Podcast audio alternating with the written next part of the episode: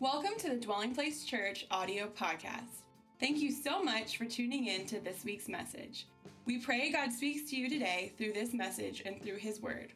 For more information about our church, be sure to visit us on the web at dwellingplacemovement.org. Now it's time to listen to this week's message. Good. If you didn't receive a message card on your way in, uh, you can just raise your hand right quick, and one of our ushers would be more than glad to serve you. Yeah, just leave your hand up just a second. And uh, we're in the middle of a series called Missions March. Did you say that with me? Missions March. And uh, Pastor Chad, of course, last week kicked us off with a message. And um, you, you, if you hadn't had the opportunity to listen to that, or maybe you missed last week, just always encourage you to catch up. You can do so on the podcast, and uh, of course, follow us on social media. And there's all kinds of different ways. There's Monday morning commentary and other ways that you can find and review what God has spoken to us. But uh, I want you to grab your Bible if you have a Bible and go in the book of Isaiah. I want to jump straight in this morning. Isaiah chapter 60. Yeah, just keep your hand raised. We have a few more that are up here.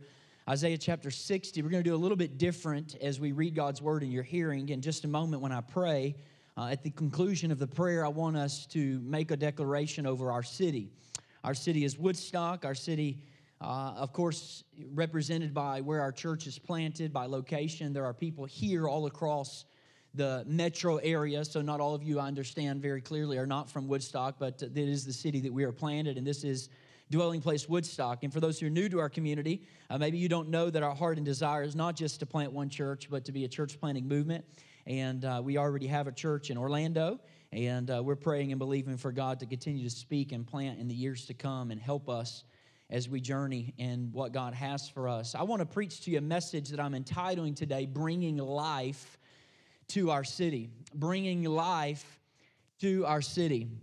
And so, would you pray with me? Lord, I thank you that in these moments, Lord, we can gather in your presence. And Lord, this is your microphone and your stage and your spotlight and your time, God. And I pray that you would speak to us. I thank you, Jesus, that you are the hope of our city. I thank you that you're the life of our city. I thank you, Lord, for your kindness that you've shown us. I thank you, Lord, right now that where there are pockets of brokenness in our city, I ask that your kingdom would come.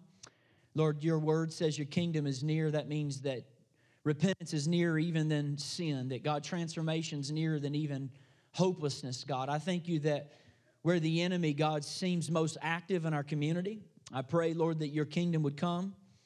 I pray, oh God, that you would increase your presence among us today. I pray for an awareness among our lives and those that are gathered together, God, to know that, Lord, you have anointed us, Lord, for every sphere.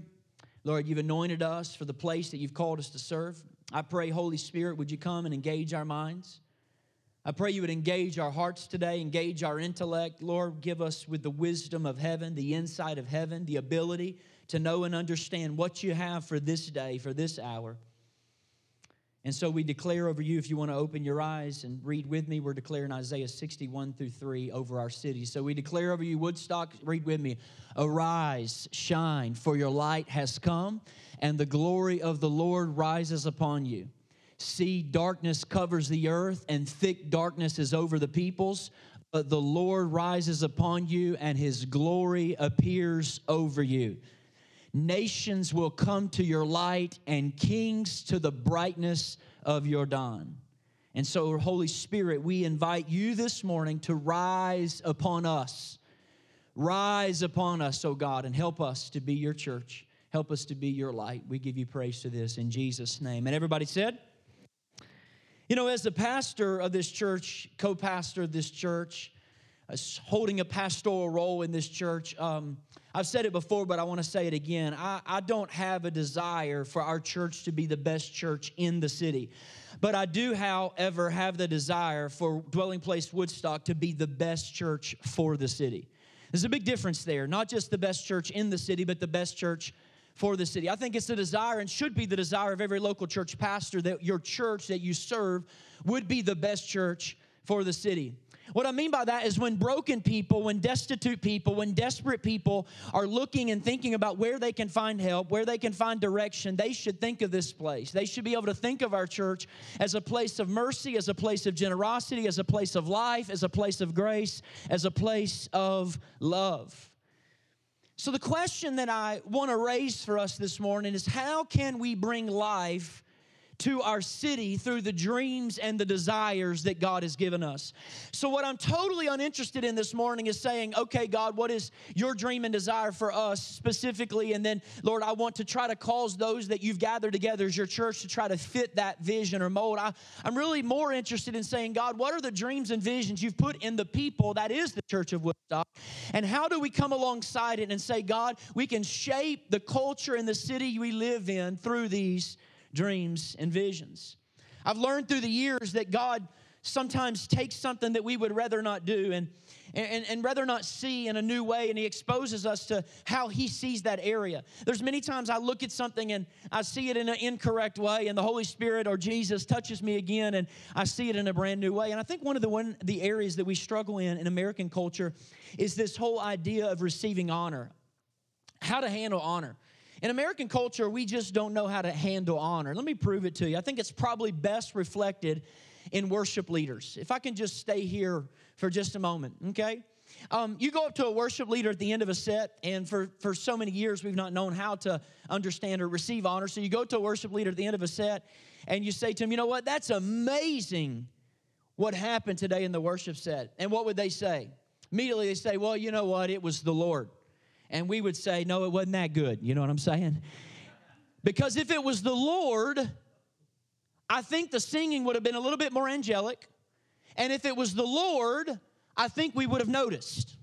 But it was you, and I watched you hold a microphone and I watched you sing. Now, no doubt you open your gift. No doubt God's given you vocal cords. No doubt God's given you lungs. No doubt when you lifted it to heaven, the Lord landed on it, but it was you, it was not the Lord, it was you.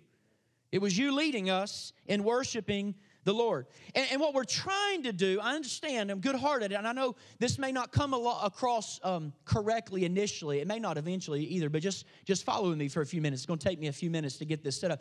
What we're trying to do is we're trying to come to a place because of our awkwardness of any sense of honor. We try to put it all on God. But the problem with that is Jesus made statements that go against that. And that's our text for today, Matthew chapter 5 Verse 14 Jesus looks at his disciples and he says, You are the light of the world. You are. You, disciples, you, church, are the light of the world. A city or a town built on a hill, he said, cannot be hidden. Now, the other difficulty I have with Matthew 5 14 is elsewhere in John chapter 8, Jesus says, I'm the light of the world. Now, that's slightly confusing. Is it you, Jesus, or is it us? He says, You are the light of the world. You know what that means? When you walk into a room, light does two things. Now, for so long, I think, at least in the churches I've been a part of, we focused on the one purpose, the primary, not the primary purpose of light, but only one purpose of light.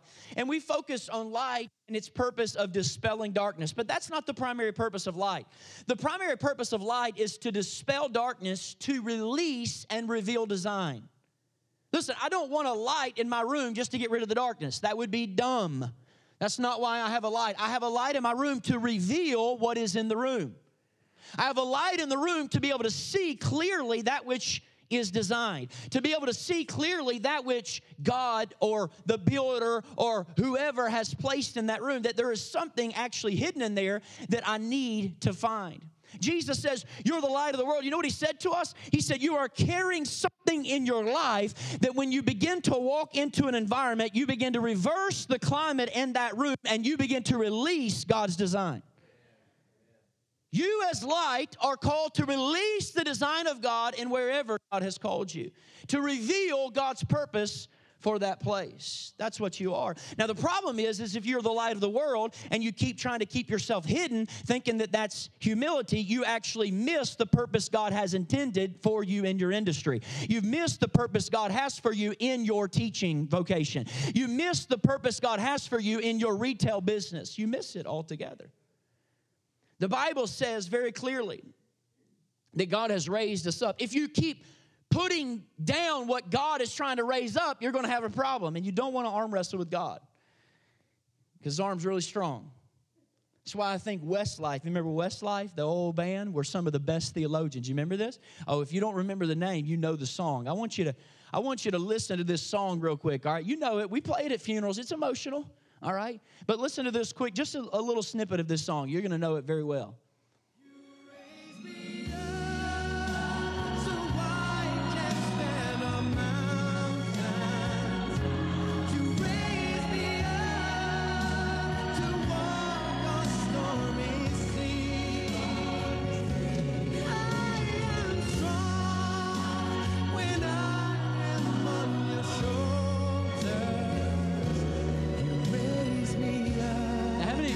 The song You Raise Me Up? You've heard it, right? Probably heard it at a funeral, right? Well, the Bible says that's exactly what happened when you became a believer. That God made you alive with Christ and He raised you up to be seated with Christ in heavenly places. God raised you up. He's placed you in a position right now as a believer in this room where you have intimacy with the Father and you have perspective over what's happening around you. And it's from that position in Christ and that position of intimacy where you begin to impress upon God's heart your desires, and God begins to impress upon your heart his desires, and all of a sudden it begins to literally reshape the world around you. This is God's purpose and intent. In fact, we could go all through the Bible today. I don't have time to go all through the Bible, of course.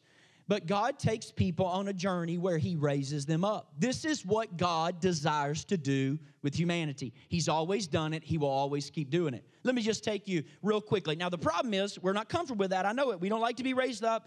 We particularly, you know, in our culture that is very bombastic, arrogant, prideful, hubristic, we now in the church think that we can't be raised up because we'll be like them. But, but this is what God does. And uh, most believers that I interact with, they think that when Jesus comes into their life, his goal is to make them lower. And God wants to make you lower and lower. But I want to take you very quickly through the Old Testament. When God entered Abraham's life, Genesis chapter 12, when he entered the life of Abraham, I want to ask you a question. You ready for the game? Did he make him lower or higher?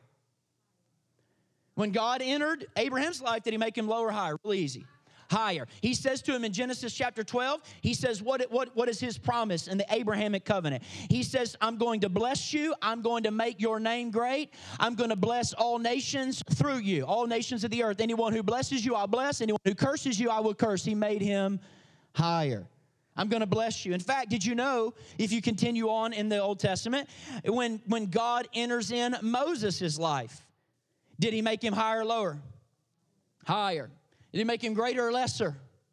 Greater. In fact, did you know this? When he comes and gives Moses the Ten Commandments on Mount Sinai, he says to Moses, Hey, Moses, when I give you these Ten Commandments, it's going to make you look really, really good. You don't believe that's in there, do you? I know. You don't believe it. God, God says to him, When I give you the Ten Commandments, I'm going to make you really look really, really good in front of all the whole community and, and company of Israel. I want you to see it because you're going to think I'm lying. Exodus chapter 19, verse 9. This is what he says. He says, The Lord said to Moses, I'm going to come to you in a dense cloud. Now, that's kingdom special effects. Hollywood ain't got nothing on God. There's no need to come in a dense cloud, but I want all the people down at the bottom of the hill to know that I'm with you. So I'm going to come in this dense cloud. Moses, what I'm going to do so that all the people will hear me speaking with you and always will put their trust in what? What does that say? It doesn't say God. That the people will always put their trust in who? You, Moses. Oh, this is a bad deal, God. Because I know me. And because I know me, I don't trust me. So I don't think you trust me, but that's not true. He looks at him and says, I'm going to come to you in this dense cloud. I'm going to speak to you. And when I speak to you, I'm going to uh, cause the people to look at you and say, They're always going to put their trust in you. It's very important we get this because if we don't, we, we cut off the very life God wants to bring to Woodstock. We cut off the very life. Listen, some of what we say is, you know, you know, it might just not sit right initially. But but in verse 9, he says, Moses, I'm going to make you great. I'm going to cause all people to trust you. Now, if you're Moses, aren't you like, wait a minute, God? Isn't that what you would do? Like, wait a minute, bad idea, God. Like, I didn't bring these people out of Egypt. I didn't create these people. I certainly didn't cross the Red Sea on my own strength. I don't want them to put their trust in me. I want them to put their trust in you. And God says, shh. I'm going to come to you in a dense cloud. I'm going to speak to you, and they're going to put their trust in you for your whole life. The level of authority God puts on humanity is mind blowing. The level of authority that God puts and the level of trust. Think about the trust of Almighty God putting that kind of trust on dirt. Blows my mind. See, because I know me, and because I know me, I don't trust me. But I think my father doesn't trust me. But I've got news for you your father does trust you. In fact, he trusts me so much, he moved in. Hello. He trusts me so much, he moved in. He lives in me. He entered into something with us called a covenant. It's not contract. We've talked about it a lot the last few weeks. What are covenants built on? They're built on T R U S T, trust, and nothing else. That's what a covenant's built on. And that trust is two ways. God then says, Hey, son, I love you. What does 1 Corinthians 13 say? We've heard it at every wedding. We've heard it over and over. Love always trust. So when God says he loves you, what does he do? There's no other way to get around the scripture. Love always trust. Love always trust. So, son, I love you, so I trust you. I'm thinking that's a bad investment, God. I wouldn't trust me. So, Moses, higher or lower? Higher. David, higher or lower? Joshua, higher or lower? Let me give you another one. You ready? I just want you to see it. Joshua chapter 3, verse 7, because you, you think this is just one. And the Lord said to Joshua, Today I'll begin to exalt you, Joshua. Oh, God, we sing this song, I exalt thee. I can't sing, right? And God's looking at, my, at Joshua and saying, I exalt thee. That messes with our theology a little bit. I exalt you in the eyes of all of Israel so they may know, you can't miss this, that I am with you as I was with Moses. You don't exalt Joshua, God, you got it all wrong. God, Joshua's supposed to exalt you. Are you seeing the pattern here? You seeing the pattern? We can go. We can keep going through the Old Testament. It's a pattern after pattern. And here is God saying, I'm going to put something so radiant and brilliant in your life, Joshua, that others will stop and stare. And Jesus picks up on this in the New Testament. And he says, You know what? You are the light of the world, disciples. In other words, I'm going to put something so incredibly and infinitely beautiful in your life that will be so compellingly attractive to other people. But here's the deal you can't put it under a bushel, you can't hide it. Don't, out of false humility, bury the very thing God has put on you to lead the nations to Him. Because He's put something on you to lead nations to Him you are the light of the world. Don't take what God has put on you and begin to hide it because you're the light of the world. What does that mean? That means the dreams and the destiny of Woodstock, Georgia begin to come alive as you enter it. You're the light of the world. You're to release and reveal design and destiny in whatever community you find yourself in. God's in, in, intention all along, catch this, all along, God's intention, when He put His Spirit in you, He put the third person of Godhead, that's the Holy Spirit, who is not just a force and is not impersonal, it's God Himself. The Holy Spirit came inside of you and He has given you in that moment His very life. And He's given you in that moment the very mind of Jesus Christ. Listen to me. The mind of Christ opens up all sorts of potentialities and all sorts of probabilities and possibilities that never exist in until you walked into the room. When you walk into the room of your business, you have the mind of Christ in a way that no one else has the mind of Christ unless they're believers. You have the potentiality and the possibility for change, design, and revealing God's purpose in a way that no one else does. This is what God's called us. When you enter a room, hope walks in. How do I know that? Because Christ is in you, the hope of glory. Hope walks into your job when you walk into your job. The Bible says Christ is inside of you. So the hope that your company needs, so the hope that your family needs, the hope that your school needs, the hope that your family needs is sitting in your seat this morning. Sitting in your seat. Christ in you, the hope of glory. Here's something Jesus wants to do. Folks, why would God ask us to plant a church in Woodstock, Georgia, if there's not something Jesus wants to do in our city that's linked directly to our obedience? Directly to what our obedience is and what He's asking us to do. And all through the Old Testament, God takes someone and He raises them up. In fact, I can't find anywhere in the Old Testament where He tries to grind somebody down. Just, just, just crushing. And I get it. This is the last thing I'll say on this area, and I'm going to move and where I'm going to land. I get it. We pray these well meaning prayers. I know and understand. They're very well meaning. We have great devotion. But we say things like this We say, God, all of you and none of me. Can I just say it's a really dumb prayer? Now, think about this just a second. Now, I know John the Baptist, what you're thinking, oh, uh, may I decrease that he increase. Yeah, I know what you're thinking, a transformation, that you die to the life that you live, the life I live now, I live by faith in the Son of God. But catch this. If you're saying, God, all of you and none of me, that's altogether different. What do you mean, Craig? Yeah, because if God wanted all of him and none of you, he wouldn't have made you. He had that before he made you. If he wanted all of him and none of you, he wouldn't have made you. You'd have never been put on the earth. But he made you and he fashioned you and he designed you and he put his hand on you and he molded you and he put his spirit on you and he created your end from your beginning because he's the alpha and omega. And he saw what he would call you to and he worked his way backwards making sure he put in you everything that was necessary to accomplish his purpose in this earth. This is what god did. This is what he did. People the same people who say thank you god Psalm 139 I'm fearfully and wonderfully made. God designed me, God made me. And then we look at God and say, God, all of you and none of me. That makes no sense whatsoever. If you're fearfully and wonderfully made, then He wants. See, the purpose of the cross, folks, would not be that it would be all of Him and none of you. The purpose of the cross is so that it could be all of Him in all of you. Love the Lord your God with all your heart, with all your mind, with all your strength, with all your soul. All of Jesus in all of you. Loving with all. This is Jesus' desire. And because we don't trust us, we say, God, take me out of the equation. I just don't need to be here.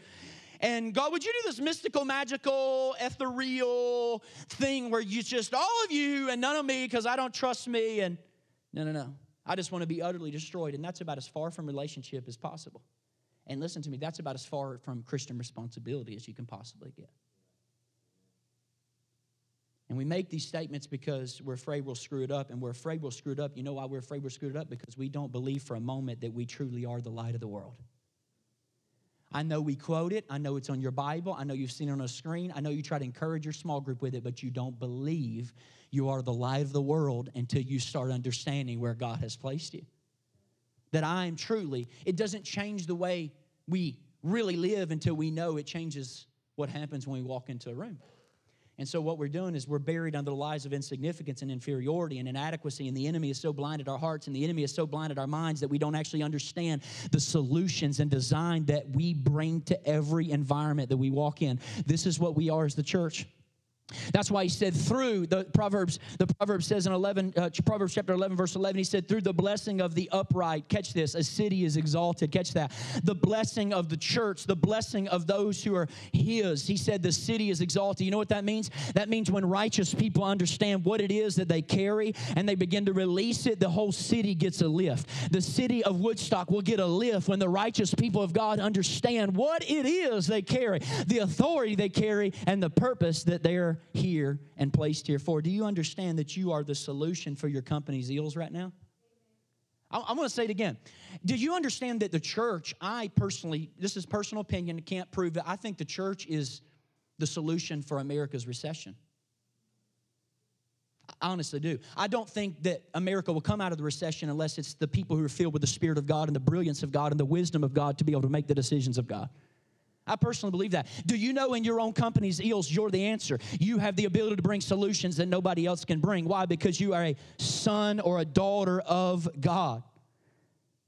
If there's any way out of it, it's going to come from brilliant believers like yourself. So, how do we begin to bring life to the city? Our vision here at Dwelling Place is manifesting Christ in many ways to many people. We've spent the last year and a half multiple series talking about our mission, laying out our mission. We even did so again in our DP strategy on September. But today, I want to talk about the vision. It's manifesting Christ in many ways to many people. How does that happen? What's the prophetic picture, so to speak, of our church in this community? Well, let me just briefly say how we don't bring life to the city. We don't bring life to the city by avoiding the city. We don't bring life to the city by avoiding the city. It is impossible to bring life to culture when we are intimidated by culture. And haven't we for years? This is where the church has been. Can I just meddle for just a moment? Isn't this where the church has been for like last, I mean, 30 years? We were worried that if we got around anything that was cultural, if we touched anything that was a cultural deal, then we would be contaminated by it. So, what we began to do in about the 80s and 90s was we began to create spiritual ghettos. I call them spiritual Christian subcultures. We create spiritual ghettos where we live in these spiritual ghettos where every Christian retreats and every once in a while we come out to throw a track at somebody. And I'm not here to offend anybody, okay? Maybe you came to Christ with a track. God can do whatever. But what we do is we come out and we throw a track at somebody, like on a Saturday morning evangelism thing. We throw a track and then we run back to our spiritual ghettos and we get in and we're like, hey, what did you do today? And they're like, we're celebrating each other. You know, it's like, good job. It's like, did you go out there? Yeah, I went out there on the street. What did you do? Well, I knocked on the door, gave him a track. Did you really? Yeah, awesome, man. That was amazing, you know? And so we, we live in our spiritual ghettos, totally retreated back from the world thinking that the world's going to contaminate us, and we congratulate each other, and yet we're saying to each other, good job, when God wants us out in the culture. And everything about it is characterized by fear, and everything about it is characterized by intimidation, and nothing about it at all smacks of heaven where it's filled with generosity, filled with joy, and filled with life. It's all intimidation. We used to be so intimidated by culture. Reminds me of the early church in Acts chapter 2. We often think they're bold, but they're not bold before they receive the baptism. You know what they're doing? They're locked in behind the doors, scared to death because they already crucified their Savior. They're wondering what the leaders are going to do with them. And they're up there praying because Jesus said, Don't leave Jerusalem until you're clothed with power on high. But they're afraid. The church is huddled in praying for the promise, but they're afraid what the rulers would do to them. They're hunkered down, they're, they're, they're, they're huddled up. And then the Spirit comes. and when the Spirit comes, the church can't remain any longer in its spiritual ghetto. The church can't remain any longer in its Christian subculture. The church is moved by the Spirit of God, and we have this picture of the church bursting out onto the streets with joy, with generosity, and with life. And the people are saying, What in the world's going on? Are they drunk? And they said, No, but they're speaking in a language we understand. Why? Because when the Spirit of God comes on His church, He begins to get His church to speak to the culture in a way that resonates with culture and attracts culture to Jesus Christ. This is the baptism of the Holy Spirit. This is what it means to be filled with the Spirit, to be enhanced in your witness. This is what God desires to do in our culture. He breaks us out of this intimidation culture. Can I tell you the good news this morning? When it comes to culture, you are the contaminator. The church is carrying the infection. That don't sound good, but it works. You are carrying the disease. When it comes to culture, it's far more likely that what is on you will get on them. I think it was once phrased greater is he that is in you than he that is in the world. As the church, we are the contaminators. As the church, we are the ones holding hope. This is what God says. If you're around darkness, church, listen to me, sooner or later has to give way. At some point, it's going to give way as you keep engaging darkness. This is why for student ministry, I just speak from my context. I was in student ministry 12 years, so in student ministry, uh, parents had a really hard time understanding why um, when, when we sent students off to the university and they graduated, uh, we didn't say, guard, God, guard them from all these temptations on their campus. I never prayed that. I've never prayed that over my own kids, actually. Pray from the get go. Lord, not guarding from temptation. I've always prayed, God, would you fill them with your purpose and desire and revelation because your revelation causes people, lack of revelation causes people to cast off restraint, but revelation, when understanding where God's called you to do, it enables holiness and right living. Lord, give them a picture of what you've called them to do from a young age. Lord, let that be the single centering priority of their life. We don't ever pray over students, Lord, save them from temptation. We say, hey, you just graduated school and you've been changing your school for the last four years. Praise God for that. There's so many students in your school that already know Jesus because of your faithfulness. You know what? Now the Father in heaven thought about you so much, He's going to give you four years to walk up in a university setting and bring change there. He's in you, He lives in you. You need to understand the authority you carry. This is what we need to be in dwelling place, by the way. We don't need to be retreating back from culture, intimidated by culture. God's put His authority in you, God's put His light in you, God put His Spirit in you. So you know what? Learn what it is you carry, walk onto your campus, and by the time you leave, you listen to me, young man, there is no possibility that that culture and that college can remain the same. There's no philosophy philosophy lecture can take away what your experience is with God. I don't care what they tell you. When you know God and you're rooted in truth and, and found in biblical doctrine and know the pattern of sound teaching, you have no reason to be intimidated. No reason. So we're not retreating, we're not scared, we're not intimidated, we're engaging. It's time for the church to let her light shine. It's time for the church to shine. It's time. And then we did a different thing, right? We moved out of the 80s and 90s of intimidation, and then we went to the 2000s to the dreadful part. We started not intimidated by culture, started imitating the culture. Remember the 2000s? Still a lot of churches. And what is that? The church became this dreadful thing called culturally relevant.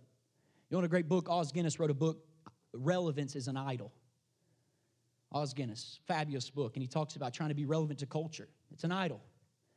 We had church relevance. Now, you, what are you saying, Craig? Should we avoid culture? No, I'm not saying that. Follow me a minute. But relevance to the current culture is a vote for death. Let me tell you something. When you want to be relevant to a culture that's passing away, you're voting for death. If you want to be relevant to a culture, you're married, you'll be a widower every morning, right? You're waking up and something's changed. You, you're married to culture, you're married to relevance. And cultural relevance, as good as it is to help us move away from cultural avoidance, listen to me for the church, cultural relevance is far too low a goal. Far too low a goal. As a church, we're not seeking to be relevant to the culture that's here. That's a culture that's passing away. We're seeking to be relevant to the culture that's coming and to resonate with that culture. That's the kingdom of God. And God hasn't called us to sit at the feet of culture. Has He? Is the church? He's called us to sit at the feet of the culture. He's called us to reign with Him and rule and reign with Him and begin to shape the culture with the heart of a servant from that position in Christ that we serve other people. God. And all, if all we want to be is relevant to the culture around us, we have nothing to offer the culture around us. We have nothing to offer them. If I'm getting my values from that and my values from culture, what do I have to bring to them that they don't already have? I don't have anything to bring to them. Have you noticed this over the last few years that culture just keeps recycling the same stuff? I mean, y'all ever find this odd? Seriously. Like, I'm only 31 years old, but I've lived in the 80s twice. I mean, seriously. If you're 40, you lived in the 70s twice, right? And we're living in the 50s right now. People like me that's got hair, we, we style our hairs like the outsiders, the 50s. The 50s are right back in. We slick them over, baby. Put on the pleather pants. There are two sets of pleather pants at the see you, see you uh, a later party last night. Leather jackets. We're, we're right back in the 50s. We're regressing all the time. What is that, Craig? Listen to me. I want you to listen to me. When culture runs out of creativity, when culture runs out of how to bring solutions to the future, it looks backwards. It starts getting nostalgic. It starts saying, let's look backwards to the good old days. It looks back to once was, but we as the church are not people who look backwards. We as the church of Jesus Christ are people who look forward to the kingdom that is coming, and we have the capacity to introduce to the culture new dreams, new ideas, new, desires, new things, new creativity this is what God has called us to do. And listen to me, I'm not just talking about spiritual things. I'm talking about fashionable things. We ought to introduce and have Christian people who, who introduce fashion ideas to our culture that begin to shape culture. I'm talking about, I'm talking about ideas in the, the commerce and the industry. I'm talking about artistic things. I'm talking about musical things. I'm talking about sculpting things. I'm talking about photography things. I'm talking about media things. I'm talking about recreational things that we, as the people of God, filled with the Spirit of God, we should be His people so immersed in His Spirit, influencing the culture because we're not trying to become like the culture. It's new ideas. And God has called us to model something entirely different in our community. And you can't be the light of the world and try to be relevant. You either stand out or you don't. And we settle for being an echo, don't we? We settle for being an echo. What do you mean, Craig? I see it in our music. I love Mumford and Sons. Anybody love Mumford and Sons? Mumford and Sons has been huge the last few years, but you know what? When you listen to Mumford and Sons, what's so amazing to me about that band is five years ago. I mean, they're fabulous, they're great, but it's just amazing to me how many church bands in the last five years started sounding like Mumford and Sons. Like every church band that came on the scene sounds like Mumford and Sons because Mumford and Sons leads the cultural revolution, so we begin to adopt what they do. And five years before that, it was like Coldplay. you know, it's like every church band's like Coldplay up here on the stage, right? This is the sound we're going for. And I heard this guy sing the song the other day on the radio, and he said, uh, and we joined with the angels singing, and it sounded just like Mumford and Sons. And I thought, why don't we just strip it all back and just join with the angels singing?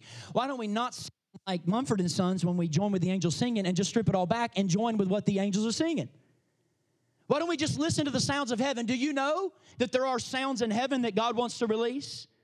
He would like to, heaven has something that it's saying. And I was started praying this week, Lord, let Dwelling Place Church, and, I, and I'm going to move into just for, if you'll follow me for a few moments, what I believe is something very prophetic. Lord, would you allow us to come to a place, I'm not just talking about in Woodstock, but in churches at large, that God, you, you would allow us to have leaders that would be raised up, that would hear the sounds from heaven and would begin to release in the worship scene a sound of what God's doing in this community. That it's not just a model that is, is predicated on discipleship and we understanding and releasing and books and model, but no, it's also a sound that's coming from this place. That we get to a place, you know what, where, where churches in our own movement begin to have some familiarity and some uniformity, and they begin to have some kindredness, so to speak, because there's a sound from heaven that we hear. There's things that exist in heaven that begin to shape the earth. Rich Mullins, one of my favorite worship artists when I was first a believer, his most famous song, you know how he wrote it? He wrote it because he was driving down the road and he overheard a conversation in heaven between angels and he writes this song and that became one of the most famous songs. I was with uh, I was with Joel Houston many many years back. It was like 2008 or 9 and you remember Hillsong United, he's the, the leader of Hillsong United and uh, I was in Virginia Beach and I got to spend an entire day with him and, and what is now the pastor of Hillsong New York City City, Carl Lentz. And I was there with my friend uh, on the beach, and we were in this beach house just hanging out between these sessions. And uh, Joel Houston, who is the leader of Hillsong United, brought out this little this little uh, journal. It was like a moleskin journal, and he opened it up. In the first page, he had some scribble, and the top of it said "Inside Out." Now, from the Inside Out became one of Hillsong's, other than Darlene Zschech's great, you know, song, becomes one of Hillsong United's greatest, most global songs, most well-known songs. And I looked on that sheet, and I asked him, "Hey, where? How did you?" You write that song from the inside out? And he said, It took over months, but I heard it as a conversation. He literally said, I heard the words as I was driving along on the wind. And I thought, Dear God, that's what's got to happen. We've got to have worship leaders who hear the sound of heaven, who are able to release what God is saying for our community that is unique to our community, not just echoing what everybody else is saying, but you know what? Lord, we're in tune with your spirit and we hear what you are saying. That's why Andrew Fletcher, who always misattributes the quote to Plato, he said, Let me make the songs songs of a nation, I don't care who makes its laws. In other words, if you make the songs of a nation, you change the nation overnight. You change it overnight. Cultural relevance is good, but it's way too low a goal, and it's birthed and sourced in fear. The fear of being left out, fear of being left behind. Last time I looked, we follow a Savior who made himself of no reputation. We have no fear. And it deeply mattered to Jesus that the honor of heaven and the honor of the Father rested on his life. And when he knew that, he began to shape the culture around him, didn't he? Did Jesus get shaped or shape? He shaped, and then he put his spirit in us so we could do the very same thing. So we could do the very same thing.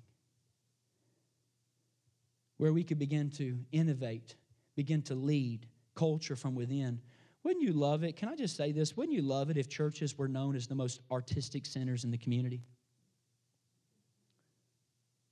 Wouldn't that be cool if, if churches were known as the most artistic? Seriously. The most artistic centers. You know what I would really love? Like, I like it when people paint in church and all this. And this is some of Krista Drummond's paintings that I have here on display. Like, I love when people paint in churches. It's all good, right? This is all I'll say. Like, you, there can never be too many doves in church. You know what I'm saying?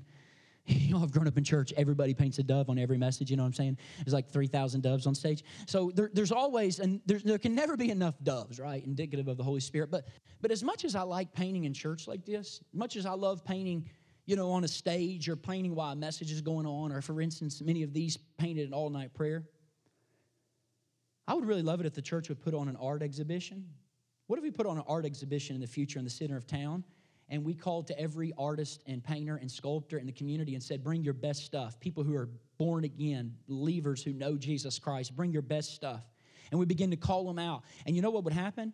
Then all of a sudden the community would come along and they would see it and they would be impressed by it, and then they would begin to imitate what we are doing. They, I, I need you to hear this morning, not in a natural sense, I need you to hear in a spiritual sense they would begin to imitate what the church is doing. Because it's right in the middle of the city and they would begin to imitate it. And we would have moved art out from a stage that's 20 by 12 and brought it right into the heart of the city. Because 20 by 12 only reaches so many people but the city reaches everybody. Right in the center of the city. If we're going to do prophetic art let's do it in the center of the city right Let's get creative Holy Spirit ideas to do it in the city so the city could come see it and the city could come alive. If we did prophetic dance, how many of you are part of Easter last year? Resurrection Sunday, we did prophetic dance. We had a group come in from, from Cleveland, Tennessee. They did prophetic dance. If we're going to do prophetic dance, let's set up dance schools all over the city of Woodstock. There's a girl who leads that, that, that group. That group, uh, Alexis, is her name. And Alexis, I've gotten to meet, I've gotten to be in relationship for the last few years. When I was in Cleveland, um, I met her in about year one that I was there. And um, she had a desire as she was doing something called the Veil at Lee to be able to. She sat down with me one time and we did this lunch, and, and she was telling me that her desire was to be able to open up dance schools because she wanted to start a dance troupe that would serve not just in travel to go to other churches, but she wanted it right in the center of the city. And then that kind of dream, I guess, died off because many churches started having them. So that we had them for Easter. We brought them in for Easter.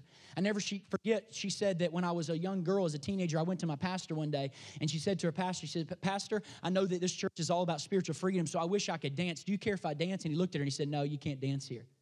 And she's like, I thought this was all about you're inhibiting my spiritual freedom. And he says, No, I know that you love dance. But he said, We have a lot of lost people here. And quite honestly, I don't want to see you in your leotard. And when you got up and danced in front of people in this congregation, they might not know what that is. But since you love dance, here's what I want you to do I want you to go start a dance school right in the middle of the city. And she's like, Well, you're inhibiting my spiritual freedom. And she was mad for the last, for about four or five weeks. And then all of a sudden it hit her oh, that's what God's doing. You know what she did? She just this week moved into a brand new location and she's got a list as long as her arm of people that are waiting to get into her dance troupe. Why? That would have been just locked into the church, but now it's in the heart of the city. This is God's desire that we don't call people to come to us. We permeate our culture with Christ like thinking and behavior, that we permeate our culture in the arts and the dance. Why? With the prophetic sense. This is what God's calling us to do manifest Christ in many ways to the people around us, to bring life life to our city in all kinds of different ways. We are the light of the world, and if we hide it in our churches, we don't get to see it in our culture. We don't get to see it. She's just moved locations and see what she feel, felt needed to be expressed in church, realized soon enough that could bless the whole city. We need to take the lead in cultural innovation. Anybody talk to people on a daily basis and realize our culture is desperately crying out for life? I mean, people I talk to in our culture. Did you know tonight there will be a young girl who goes to sleep about five miles from here, probably less? She's afraid that her father's going to sexually abuse her again. She lives just right down the road, and she'll just turn over and cry herself to sleep.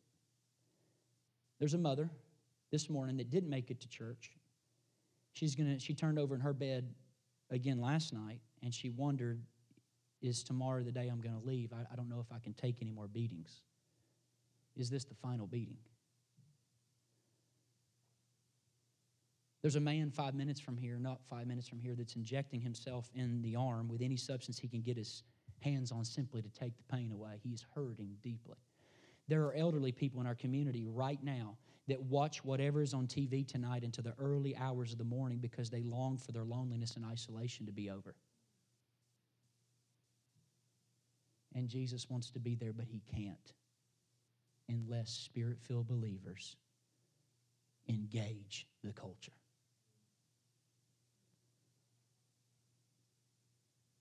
Unless we walk into those environments and we spill over hope, we spill over life, bringing life to our city. The city all around us, church, is longing to wake up longing to have life. And then there is in this church filled with irrepressible hope. And if we hide it in the building, they never get to see. They never know. And God's calling us. And the Spirit of God is the Spirit of wisdom. As you've heard Pastor Chad preach on many times in this, this sanctuary, the Spirit of God is the Spirit of wisdom. Spirit of wisdom, the Bible says in Proverbs, speaks out over the city. The Spirit of wisdom. And wisdom isn't how we imagine it to be. We imagine wisdom is this cautious, compromising thing. Like we're taught that wisdom is like the wise person in the room is the one who comes to a compromise. But Jesus was never a compromiser. We think of wisdom as taking the middle road. Jesus never took the middle road. And culture teaches us that that's what a, a, wisdom is. Jesus never did that. Let me tell you what wisdom does. You ready? Here's wisdom. Wisdom demonstrates in the heart of the community the solutions that are available from heaven. Wisdom demonstrates in the heart of your teaching job the solutions that are available from heaven.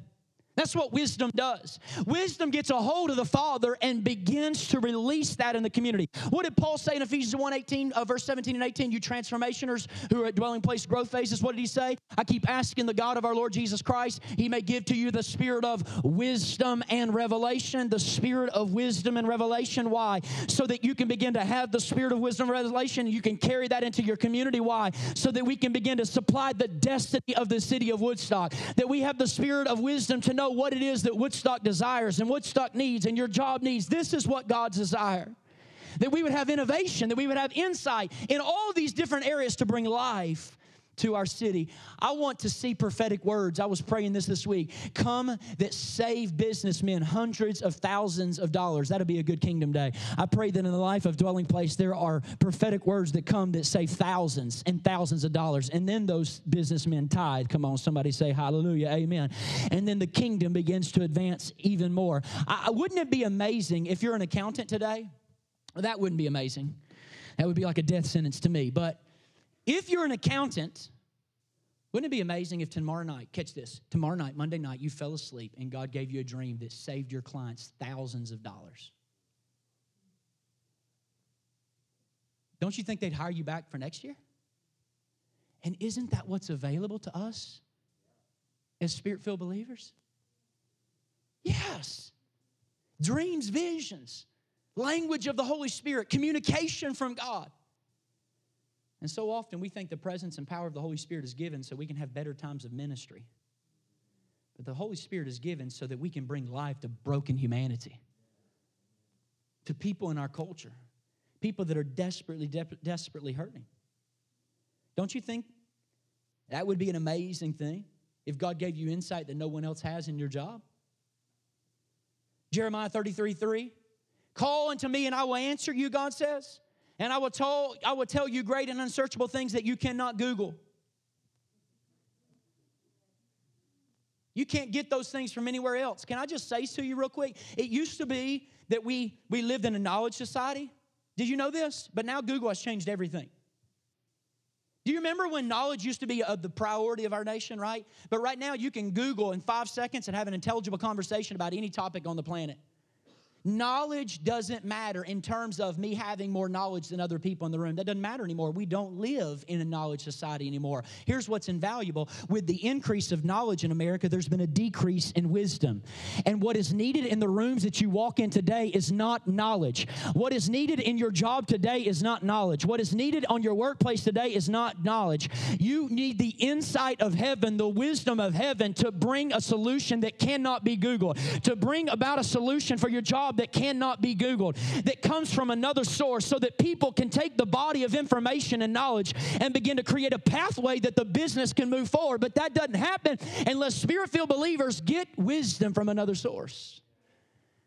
Folks, I hope you're hearing me this morning. This is what it means to innovate. This is what it means to manifest Christ in culture. Manifest Christ in many ways to many people.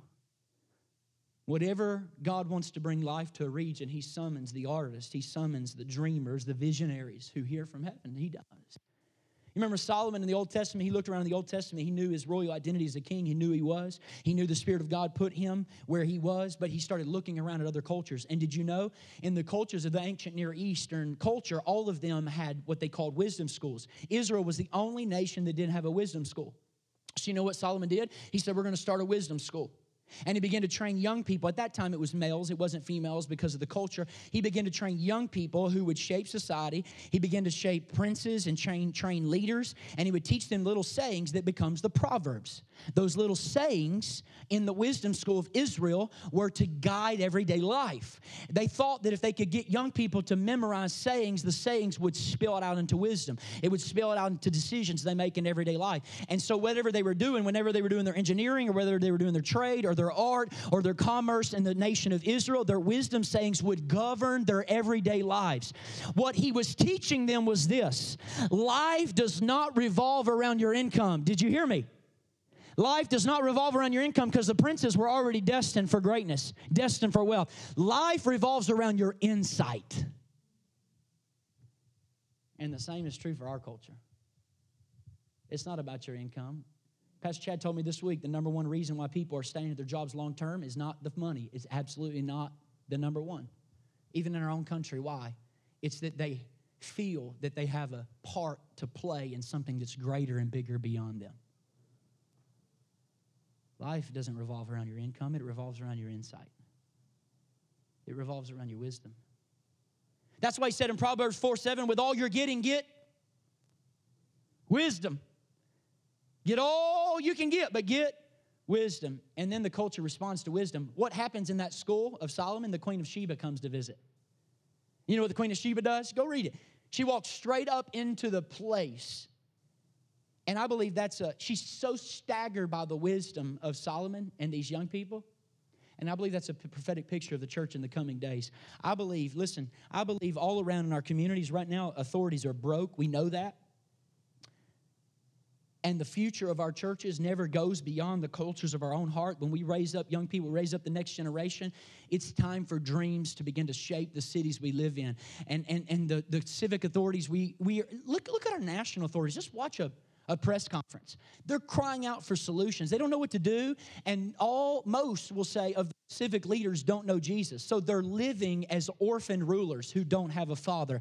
They're living out a fatherless existence trying to provide leadership to a community or a nation.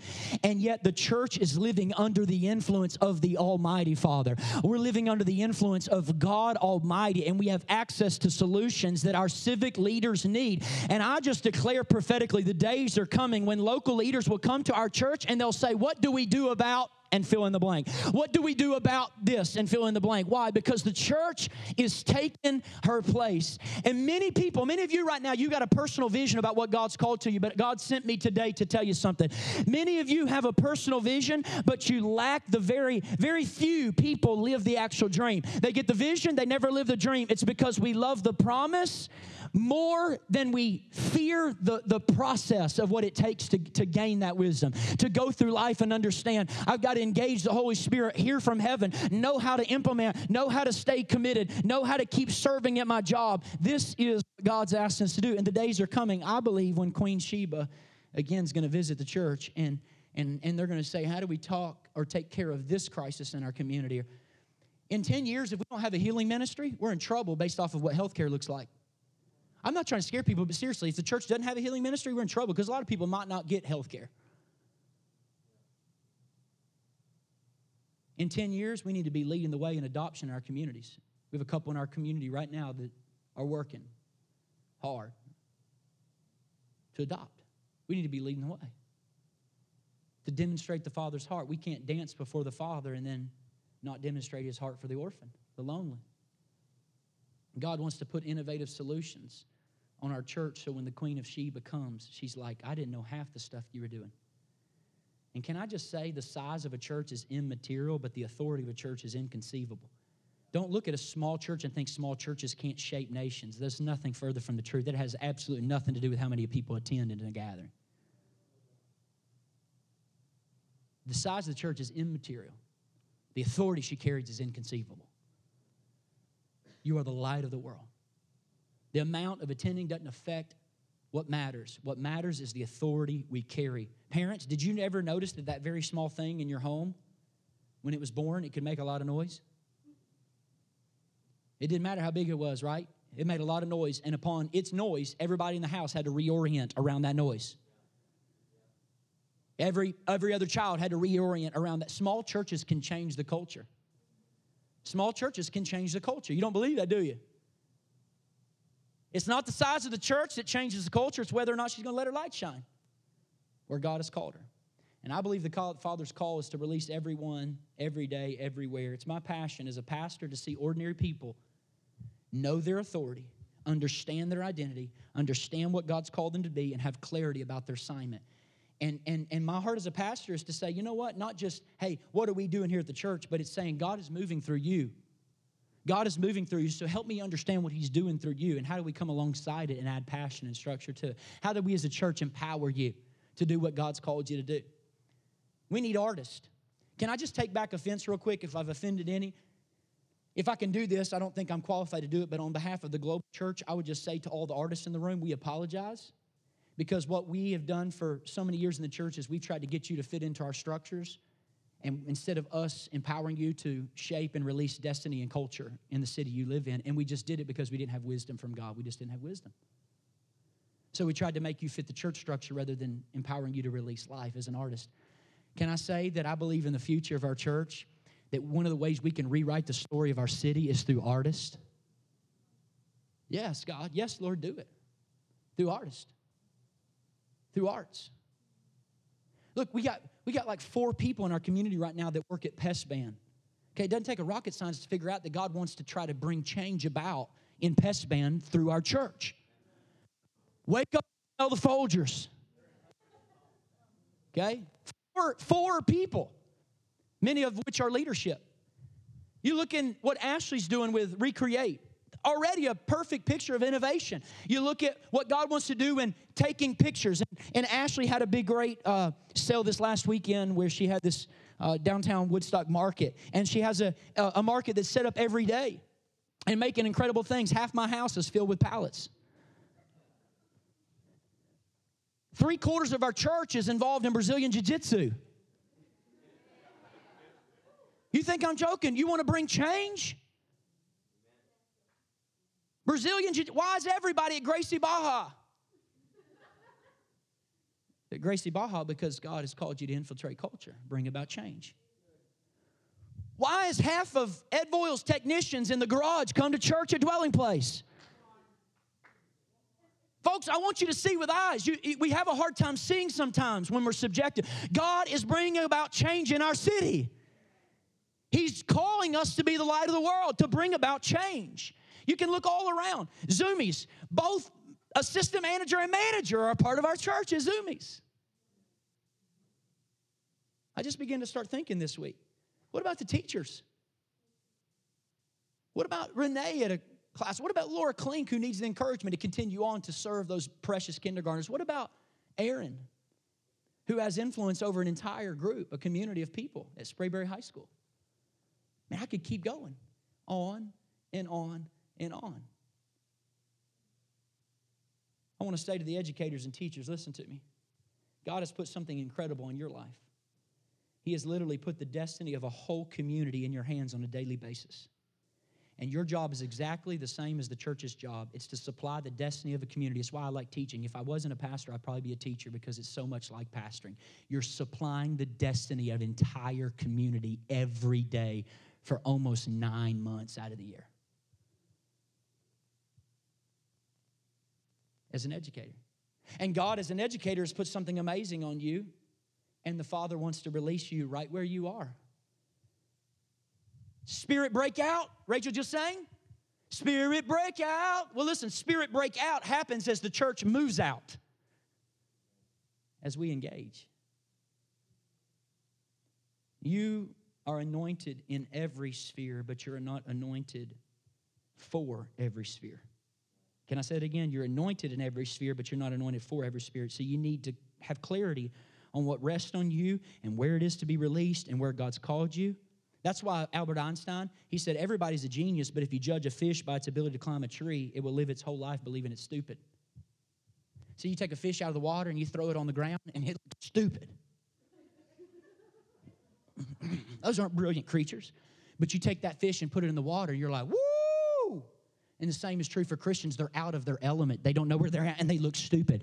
If you judge a fish by climbing a tree, it'll always believe it's stupid. And so many Christians never get into their flow. They never get into their place. They never get into the area that God's called them. And when you do, you look like a genius because God has gifted you, He's put His Spirit on you. And as we move into our workplaces, we begin to think with the Holy Spirit's perspective, we need to enter our workplaces tomorrow morning with the same expectation we brought through those doors this morning. I would love that.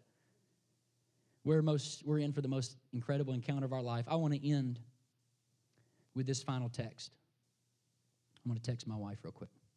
I'm just kidding. Seriously, a final text Acts chapter 18. You ready? Verse 5. Acts chapter 18. Look what the scripture says. And if you guys can come, you can come, if you're possible to come. Acts chapter 18, verse 5 through 8.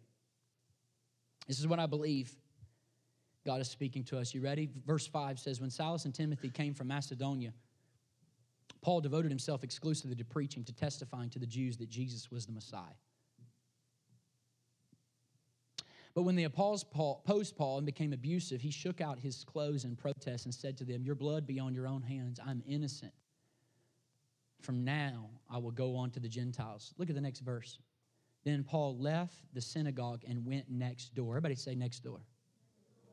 I want to pause right there a second. Where he is before, he's getting opposition, he's getting persecution, nothing's breaking loose, there's no revival. And listen to me, it's impossible to be the Apostle Paul, carry. If you're going to be Apostle Paul, you got to carry revival. And where he's at, there's nothing breaking for. So he just keeps reaching because he knows the Father has more for him in the wardrobe. So nothing's happening there. And he goes, Where? Next door.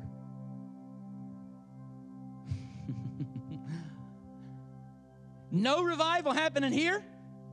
So he goes next door to the house of Titus Justus, a worshiper of God. Look what the Bible says, verse 8. Crispus, the synagogue leader, and his entire household believed in the Lord, and many of the Corinthians who heard Paul believed and were baptized. What happened? He just moved next door. And it wasn't a very far place to move, folks. It wasn't a very far place to go, but that place was the place where revival was happening. And we have been praying for so long in the church for God and a move of God in the church that I think we've been mo- missing the move of God in the world. We've been missing the move of God next door. Yet we're here praying and nothing's happening. Yet we're here praying and nothing seems to be breaking loose. Listen to me, the move you've been waiting for next door. Where is next door? It's in your job. That's where the move of God is. It's in your job. It's in the place you serve. That's where God wants to move. That's where the Spirit of God wants to break out. And isn't it so kind of the Father that He sets you where you get paid for bringing revival? Like, how, how much wisdom does God have? He paid you to bring the light of the world. How kind of Him. Genius of the Father that He put you in a place and put the revival in the place where you spend your most time. You don't spend your most time at church, you spend your most time at work, and that's where the revival is. Next door. Walking next door. God wants to break out. Isn't that so wise? The Holy Spirit is moving next door all over our city. But we got to go. And when we go, it all changes. Again, thank you so much for listening to this week's message. If you'd like more information about our church, be sure to visit us on the web at www.dwellingplacemovement.org.